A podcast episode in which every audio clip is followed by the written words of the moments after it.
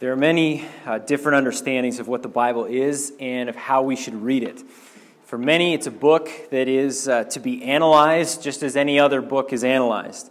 Maybe they might say it's especially helpful in certain things with certain information, uh, but at the end of the day, nevertheless, it is still a book like others for our critical analysis. Uh, one in which we ultimately are the ones who stand in judgment over it. We are the ones who determine its level of usefulness um, of course, here at Gospel of Grace Fellowship, we believe that the Bible is none other than God's revelation of Himself that He has specially given to humanity. That He's revealed Himself to the world in the Scriptures. And apart from this revelation, we would in fact be in darkness. We would not know who God is were it not for Him revealing Himself. We would not know the way to salvation, etc. Moreover, it's a revelation that centers on the person and the work of Jesus Christ. Uh, it tells us of mankind's fall into sin, our ruin and sinfulness, and it tells us of the promises of old in the Old Testament that a Messiah would come and bring about deliverance and make all things new. And Luke is writing his gospel, the Gospel of Luke, to say, to tell us the Messiah has come. Uh, this has occurred. He has come. His kingdom is at hand, and we should be confident of this. If you remember back at the very beginning of the Gospel of Luke, uh, where he's writing to Theophilus, these are real people. He's writing this to Theophilus, and he's saying he's writing it so that Theophilus may know, he may be certain of what he's heard and believed. And Luke has done some searching out. He's confident of this, and he's writing this. The events that he describes, they are not just stories that are nice uh, or interesting. Uh, they are God's way of revealing himself to us and bringing people to a moment of truth, to either believe in the Lord Jesus Christ or not, and to therefore continue in unbelief and sin. And so I invite you to turn with me as we continue working through Luke 13. Uh, we're going to read from starting in verse 10, and uh, today we're, we're going to cover through to the end of 17. So I invite you to turn with me to Luke 13, verse 10. This is what the Word of God says there. Now he was teaching, that's Jesus, now he was teaching in one of the synagogues on the Sabbath, and behold, there was a woman who had a disabling spirit for 18 years. She was bent over and could not fully straighten herself. When Jesus saw her, he called her over and said to her, Woman, you are freed from your disability. And he laid his hands on her and immediately she was made straight, and she glorified God. But the ruler of the synagogue, indignant because Jesus had healed on the Sabbath, said to the people, There are six days in which work ought to be done. Come on those days and be healed, and not on the Sabbath day. Then the Lord answered him, You hypocrites! Does, does not each of you on the Sabbath untie his ox or his donkey from the manger? And lead it away to water it. And ought not this woman, a daughter of Abraham, whom Satan bound for 18 years, be loosed from this bond on the Sabbath day? As he said these things, all his adversaries were put to shame, and all the people rejoiced at all the glorious things that were done by him. As we come to Luke 13 and verse 10, we now get here a concrete, real life example of what it is that Jesus has been teaching over the last 20 or so verses that we've been looking at. So, if you remember backing up to chapter 12, verse 49, Jesus there tells us that he came to bring division, to cause division among men. Uh, some would believe, and others would not believe. There'd be division. And he says that that division would even take place within some families, within some households. And then Jesus went on in verses 54 to 56 to say that these people that he's teaching, that he's talking to, they needed to understand the times in which they lived. Uh, they, could, they could understand weather patterns and determine if it was going to be a nice day the next day or not, but they had no idea what was right in front of them, namely that the Messiah was there and that the kingdom of God was at hand. That's what they needed to understand, and that they couldn't. And Jesus calls them hypocrites there.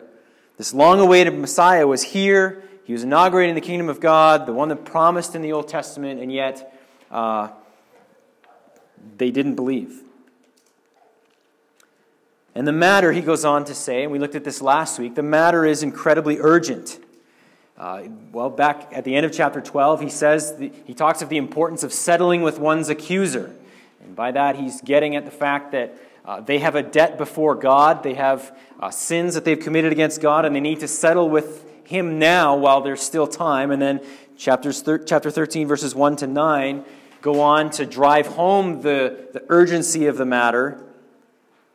And Jesus says that if, if, if, no matter who you are, if you don't repent now while there's time, you will perish. And then he illustrated this in verses 6 to 9 with a parable about the fig tree. And now, as we get to verse 10, Luke gives us an example of what this looked like in Jesus' day, with specific, real people, uh, some of whom had objections, real objections to the Lord Jesus, and then others, real people, who uh, produced real fruit, who really did believe and as a result worshiped God. And so Jesus has taught these truths, he's illustrated these truths, and now Luke gives us a sample to reveal what this looked like in real life with real people. And it drives home once again for us the necessity of understanding the times, of understanding that the kingdom of God has indeed come, that this is what God, through Luke, is telling us. And it drives home the importance of responding rightly to this. So, this passage reveals the importance of understanding the times and responding rightly. And so, number one, uh, understand the times. The kingdom of God is here. The kingdom of God is here. The miracle that Jesus performs in this passage that we just read reveals that God's kingdom has arrived. Uh, the miracle is said to overthrow or release from uh, the power of Satan himself. That's what's happening here. This woman is being loosed from this power. Now, if you remember back in chapter 11, verse 20, when Harley preached a couple months ago now, I guess, um, Jesus says there in chapter 11, verse 20, that such activity proves that the kingdom of God has come. There he says, If it is by the finger of God that I cast out demons, then the kingdom of God has come upon you. This is evidence. The kingdom of God is here, that I am this Messiah. And the context there it was the collision of kingdoms. Jesus casting out of demons is him binding the strong man, if you remember, and plundering Satan's kingdom. And so, the correct interpretation of the times that Jesus tells them they should, uh, they should have is that the kingdom has arrived. The Messiah has come. He's here. He's right in front of them. This is what he tells in verse 56 of chapter 12. This is what he, he tells the hypocrites. This is what they fail to see. They fail to understand this.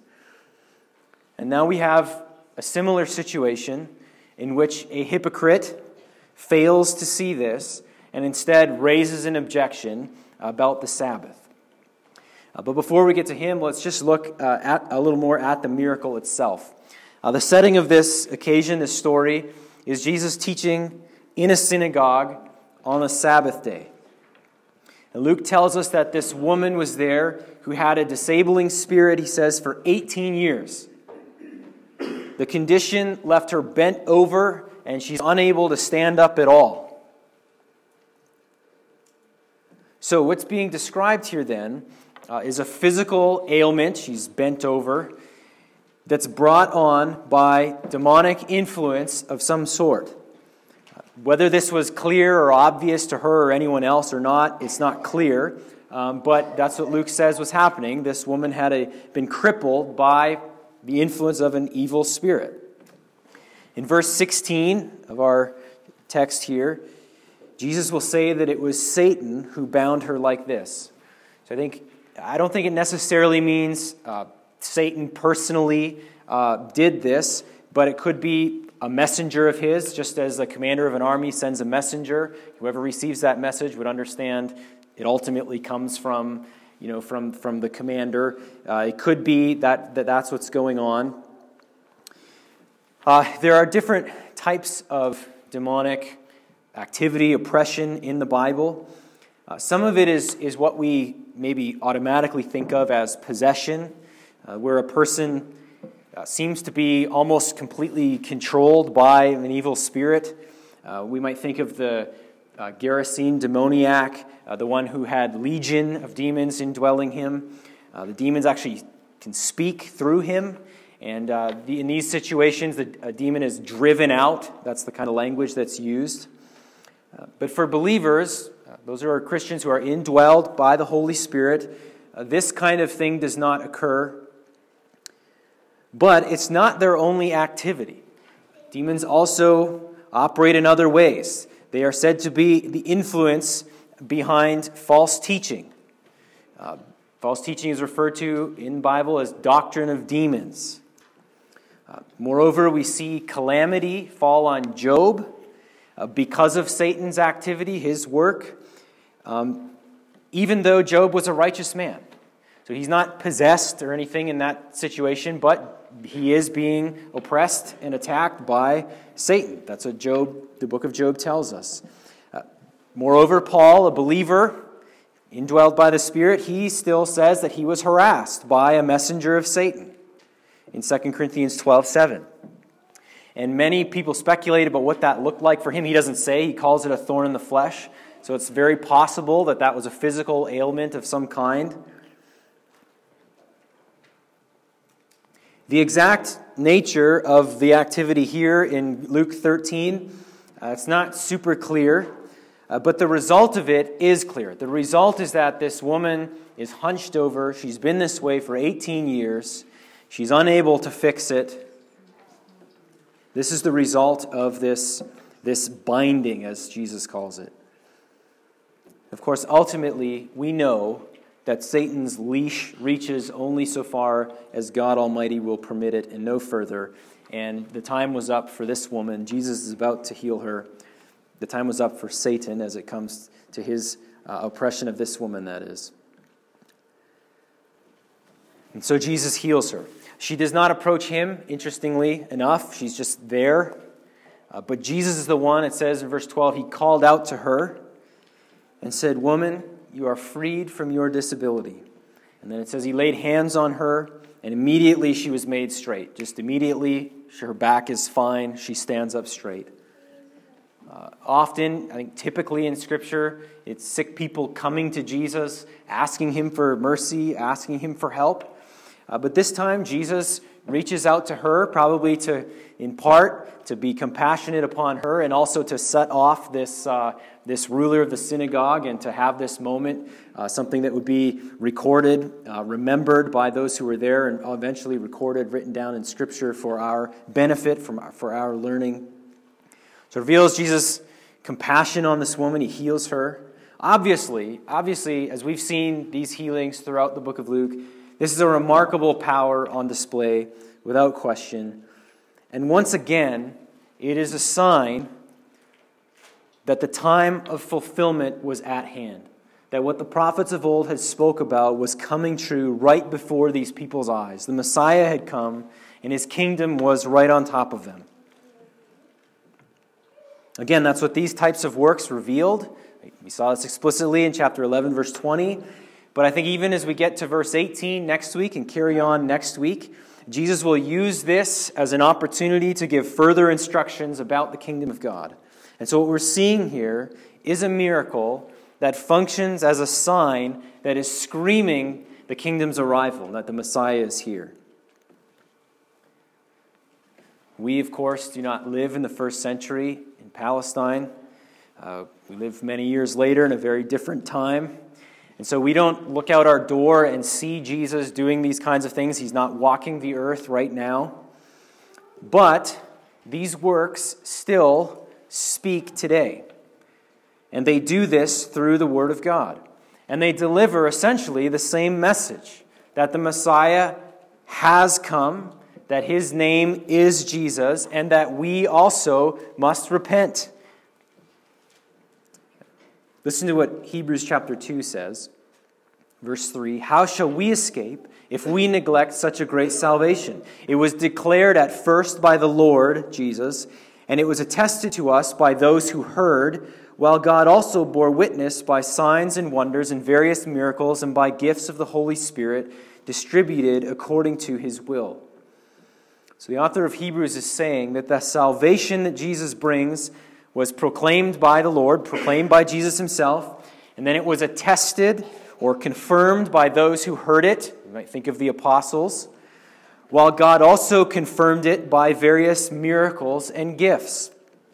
And the author of Hebrews is saying what he's getting at is that this has been reliably passed down. Jesus proclaimed it, then those who heard it have proclaimed it. Miracles were performed, confirming these facts. And now I am assuring you of the truthfulness of this. And the author of Hebrews is calling on the readers to believe in the Lord Jesus.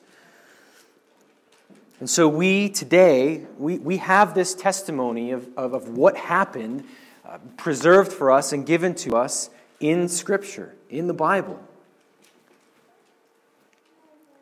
So then, what the Bible is testifying to us is, the, is that the reality for us to face is that the Messiah has come and that his kingdom is, in fact, here. That's the testimony of the Bible, and it's sufficient for our understanding, for believing it.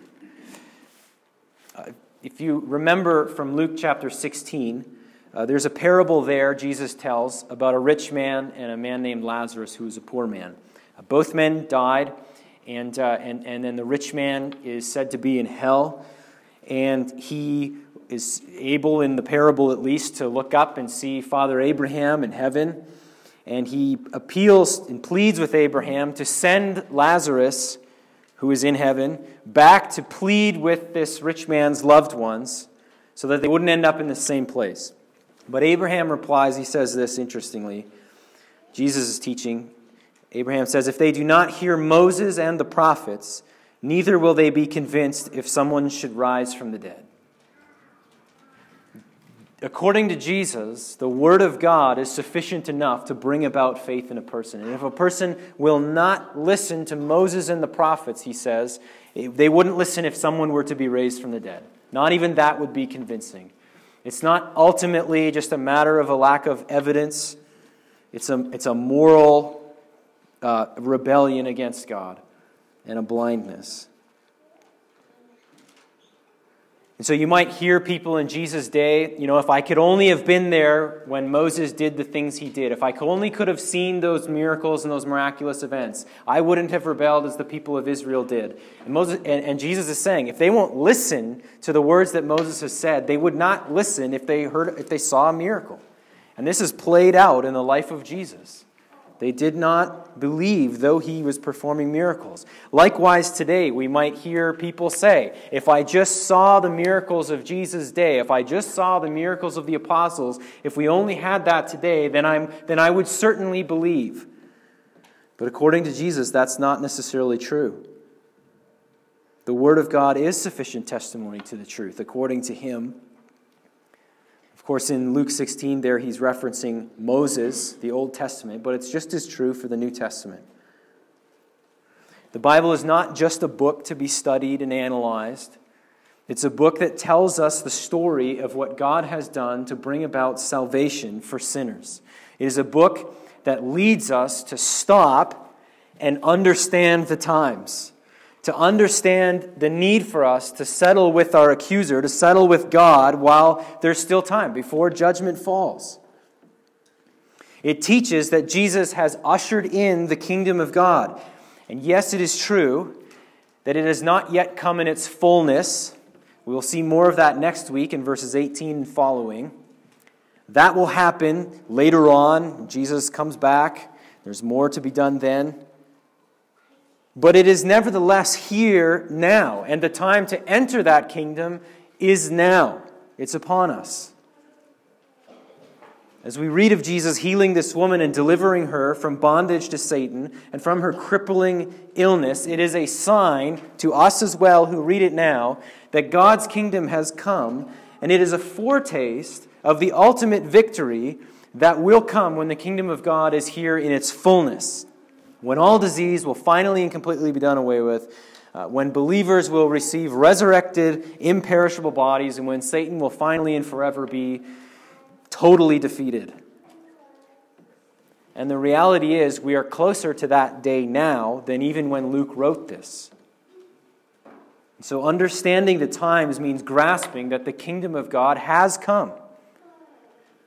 So, there are obvious implications for us. The first is what we've been looking at for the past several weeks, namely that we're called upon to repent, to get right with God, to enter his kingdom by faith in Jesus, and then to then, as believers, spend our lives pursuing all that it's in accordance with, with this kingdom. As Christians sitting here, you believe this. Uh, this might not sound new to you, but just consider afresh now that the kingdom of God is here. That you are actually a citizen of God's kingdom, of his heavenly kingdom. That's where your ultimate citizenship lies, not here. And it's a, a realization of this helps to fuel the pursuit of righteousness. It is this reality that encourages us to live the life of discipleship that Jesus has been calling us to. Uh, to hold loosely to the things of the world, realizing, if you recall, that uh, life is not tied up with, found in the abundance of possessions. It enables us to be those who are waiting, ready, expectant for our Master's return. And so for Christians, our citizenship lies elsewhere. This is why the scriptures tell us, uh, refer to us as aliens and exiles on this earth, because ultimately we don't belong here. We don't find complete comfort and rest here, because our citizenship is above. As the author of Hebrews says in 12:22, he says, have, "We have come to Mount Zion and to the city of the living God, the heavenly Jerusalem." This is where our citizenship lies. And so the, the Bible testifies to this reality. Luke wrote to assure Theophilus, and then by extension, us and whoever would read, that these events have in fact occurred, and the kingdom is in fact here, and those who trust in the Lord have entered into it. Second aspect of understanding the times in, in this text is understanding that the kingdom of God splits the world in two. How can it be that the kingdom of God is, has come in any way when the world remains in such turmoil, even still, and when Christians are often marginalized, despised, you know, underfoot of other people? despised in this world, how can it be then that we say God's kingdom has arrived? It would not look that way, it doesn't appear to be that way. Well, we need to understand that the kingdom's arrival splits the world into two groups. Again, back in chapter 12, verse 51, Jesus had said that he had come to bring division. That his kingdom coming would not mean that every single individual is going to believe, but rather that there's going to be a division as a result. There's going to be those who are in, some who believe, and there are going to be those who are not, those who do not believe and are not in. Now, this was not new to Jesus. Uh, th- this is, is clear back in the Old Testament that when the Messiah would come, there would be judgment for some, and there would be mercy and grace and salvation for others. Malachi 3, uh, 3 to 5 is just one place talks about the, the day of the Lord when, when the, the Messiah would come. It would bring about a, ref, a refining fire and also a, a fire of judgment for others. And of course, we know in the New Testament that Jesus is this Messiah and that judgment falls on those who reject Jesus, do not believe in him, do not look to him in faith. And mercy comes to those who believe in him. And so the dividing line here is Jesus. And here we see this division occurring in real life, real life situations. This is not just a theory or something, it, it really happens. And we watch it happen. Jesus has just demonstrated unbelievable power and authority. Revealing the kingdom is right there on top of them. The Messiah is there. And the people looking on are split into two groups. The first group is represented by the ruler of the synagogue, verse 14. Um, but as we see in verse 15, he's not alone. When Jesus rebukes him, he rebukes others who are like minded with him. So he calls them hypocrites. He's not just addressing one person, but multiple people. So there's other just like him. Uh, he just happens to be the guy who's speaking up. So in verse 14, we're told the ruler of the synagogue, uh, he was indignant. He's disgusted. Uh, far from understanding the times and seeing what's happening right in front of him and taking action and repenting, he's furious and he's disgusted with what he sees. Why? Because Jesus has done this work on the Sabbath and in his mind, he and all of these people that are here rejoicing in this are Sabbath breakers as a result. And so, if you notice in verse 14, interestingly, uh, he speaks to the people. He addresses the people. He does not directly dare to rebuke the Lord. It's a little more passive, but he, he, he rebukes the people that are there, excited about this. He says, There are six days in which work ought to be done. Come on those days and be healed, and not on the Sabbath day. So in the Old Testament, the Sabbath day was to be a day of rest in which all of the people in Israel were to do no work. Even the animals were not to be put to work on this day. When we examine the scriptures, we see that the Sabbath observance was to reflect the fact that God at creation rested from his work on the seventh day. Uh, Exodus 20 tells us that. But it was also to be a time uh, where they were to cease from work and remember, in doing that, to remember then God's redemptive work in saving them and rescuing them out of Egypt. So Deuteronomy 5:15 tells us that. But it also serves as a type that points ahead to the greater rest from our labors that Christ gives us now and will bring to perfect fulfillment when the kingdom is consummated upon his return. Hebrews 3 and 4 tells us that. But as for some of the specifics of how to keep the Sabbath, there weren't a ton of boundaries laid out in the Old Testament. So, over time, as leaders took it upon themselves to determine what constituted breaking the Sabbath and what it meant to keep it, a set of rules arose and these became part of the tradition of the elders, this tradition that Jesus regularly clashes against. And these rules turned the Sabbath day into a slavery for the people. So Jesus elsewhere has to remind the Jews that the Sabbath was actually made for man, not man for the Sabbath. That is, it was meant to be a blessing for mankind, to rest from work, to focus on the things of the Lord. It was not to be this rigid, arduous restriction that we have to then cram ourselves into. It's meant to be a blessing for the people. But all these extra rules and, and being really strict about it and their, their way they had, uh, had, had created all these rules, as we'll see more in just a second, uh, undermined the very purpose of the Sabbath. So, one of, the, one of the rules that they created was that you couldn't seek medical attention except in the case of emergency only. So, this woman, he would argue, uh, it was not in a state of emergency. Right? She'd been this way for 18 years. Uh, clearly, the healing could wait another day till the Sabbath is over.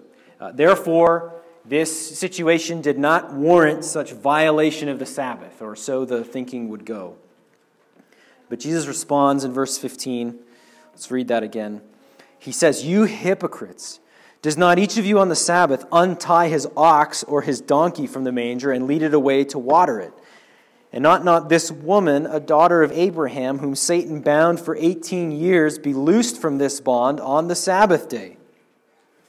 The point he's making is this you'll take care of your animals on the Sabbath by untying them and leading them to water, but you're furious when I take care of a human being who's been suffering for 18 years.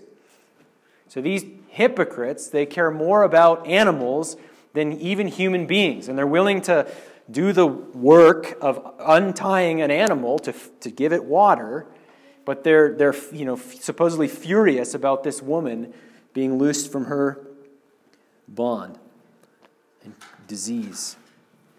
There's a word play here in, in the Greek The word untie in verse 15, talking about untying an animal, is the same word as loose in verse 16, which speaks of uh, loosing this woman from this bind that Satan has had on her. So he's saying you'll, you'll loose an animal on the Sabbath to feed it, to water it, but you won't stand to loose a woman from her infirmity on the Sabbath. Right? Clearly, this is very hypocritical. As Jesus would say on another occasion, actually in Luke 14, we'll see in a couple weeks, uh, it's perfectly legitimate to do good on the Sabbath. Works of mercy, works of compassion, these are good things. Even pulling an animal out of a well would be fine, Jesus says elsewhere. In fact, what better day of the week would there be for this woman to be healed, to be released from this bondage, and then result in praise and worship of God? What better day could there be than the Sabbath? Draw people's minds to the Lord, to his greatness and mercy. And so here was a man, an, an opportunity for this man and others like him to see that the kingdom was at hand, a, chance for this fig tree to bear good fruit. But instead, they appeal to their uh, misunderstanding of Scripture to justify their rebellion and to condemn the Messiah himself. And so Jesus calls them out on this by pointing out their hypocrisy. And as a result of this, it says in verse 17, all his adversaries were put to shame. There's no response to that. He's got them, you know, dead in the water. They, they clearly are being hypocritical. They'll help out an animal, but not this woman. There's no response to this. All his adversaries were put to shame.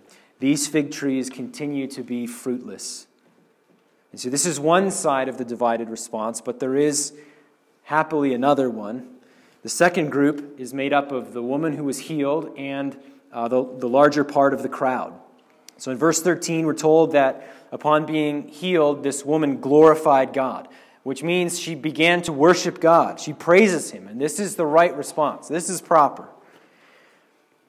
Jesus refers to her as a daughter of Abraham in verse 16. Likely, there, uh, he's not just referring to the fact that she is a Jew, a physical descendant of Abraham, but also a spiritual child of Abraham, a woman who shared in the faith of Abraham.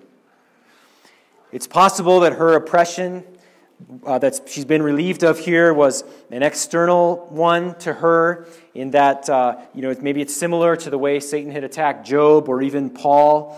Uh, so it might be that she was already a daughter of faith prior to being healed, or it could be that she gets saved right here on the spot.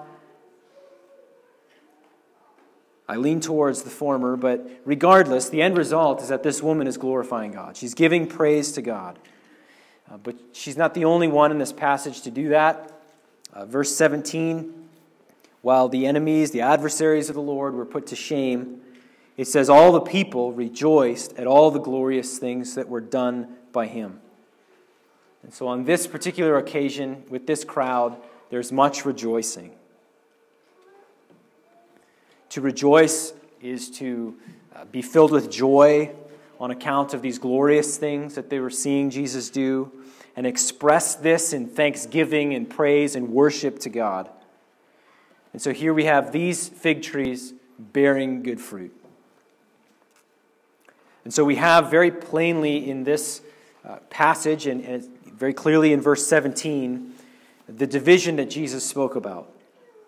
Some rejected him and his adversaries, he puts them to shame, but others were left praising, rejoicing, glorifying God on account of what he had done. The obvious application here is again that we need to face the truth that there are two types of people in this world. There are those who believe what we're seeing in Scripture, what we read in Scripture, who are forgiven in Christ, and there are those upon whom God's wrath remains. There are those who enter the kingdom of God, and there are those who do not. And so we need to first, ourselves, heed the call of God to turn from our sin and to trust in Jesus, to enter the kingdom of God in this way to not be like the fig tree from last week in verses 6 to 9 that bears no fruit and is only fit to be cut down and destroyed. And so, to those who are on the outside, whether you are here now or whether you listen, they, you listen to this later, or whether it's any of us talking to anyone else who is on the outside, our word to such people is to come in, to, to repent of your sin, to no longer live in rebellion against God Almighty, but to understand the times, that there is a limited amount of time to confess our sin to God, to acknowledge our sinfulness and our need for His mercy and grace, and to receive His mercy and grace by believing in Jesus Christ, and so enter into the kingdom while there's yet opportunity.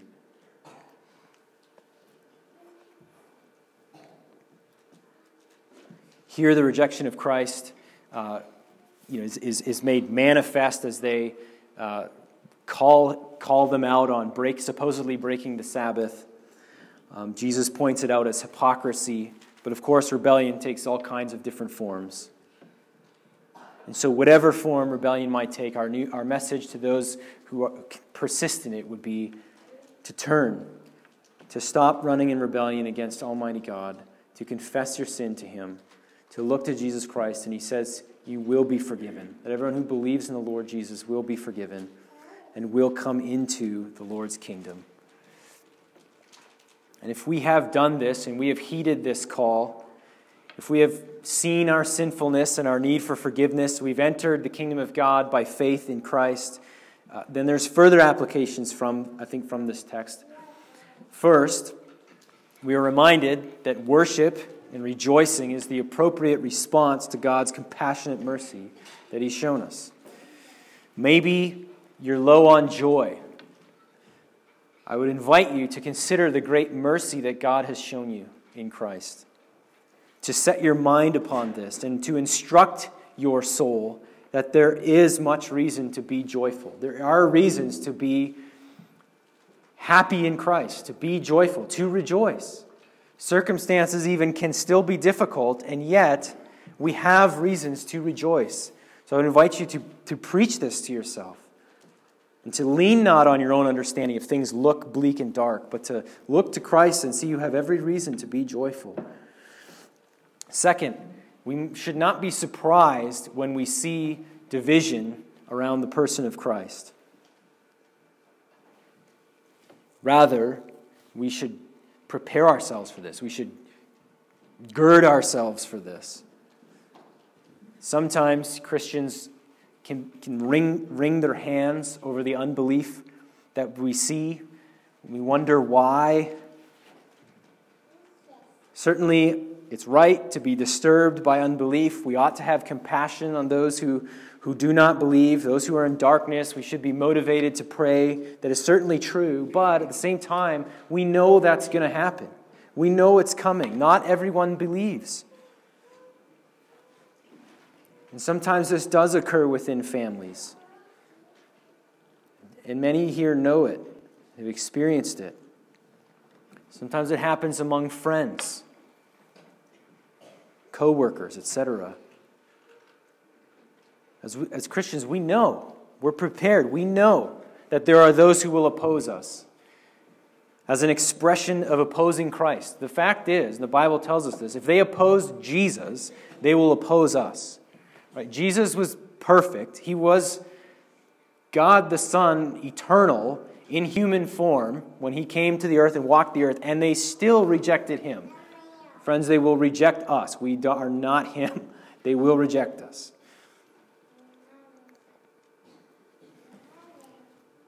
So we are to be fortified for this. Third, we must continue upholding the authority of the Bible and point others to Christ, since it is the Bible that reveals to us that the Messiah has come and that the time to enter his kingdom is now.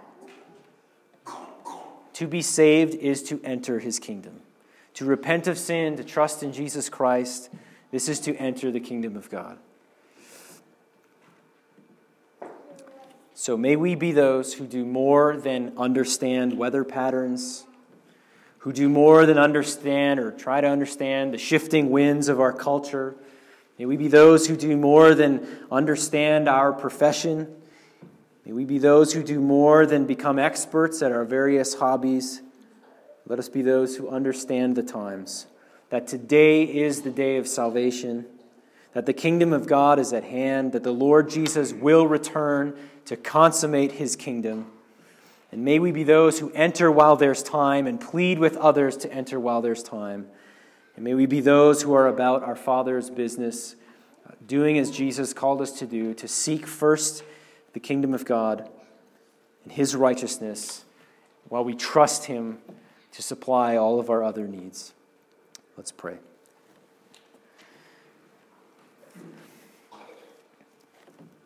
Heavenly Father, we give you thanks for your word. Father, thank you that you've not left us in darkness, that you've revealed to us who you are. Thank you that these truths have been attested by eyewitnesses and preserved for us in your word. And Father, we pray that you would, by your Spirit,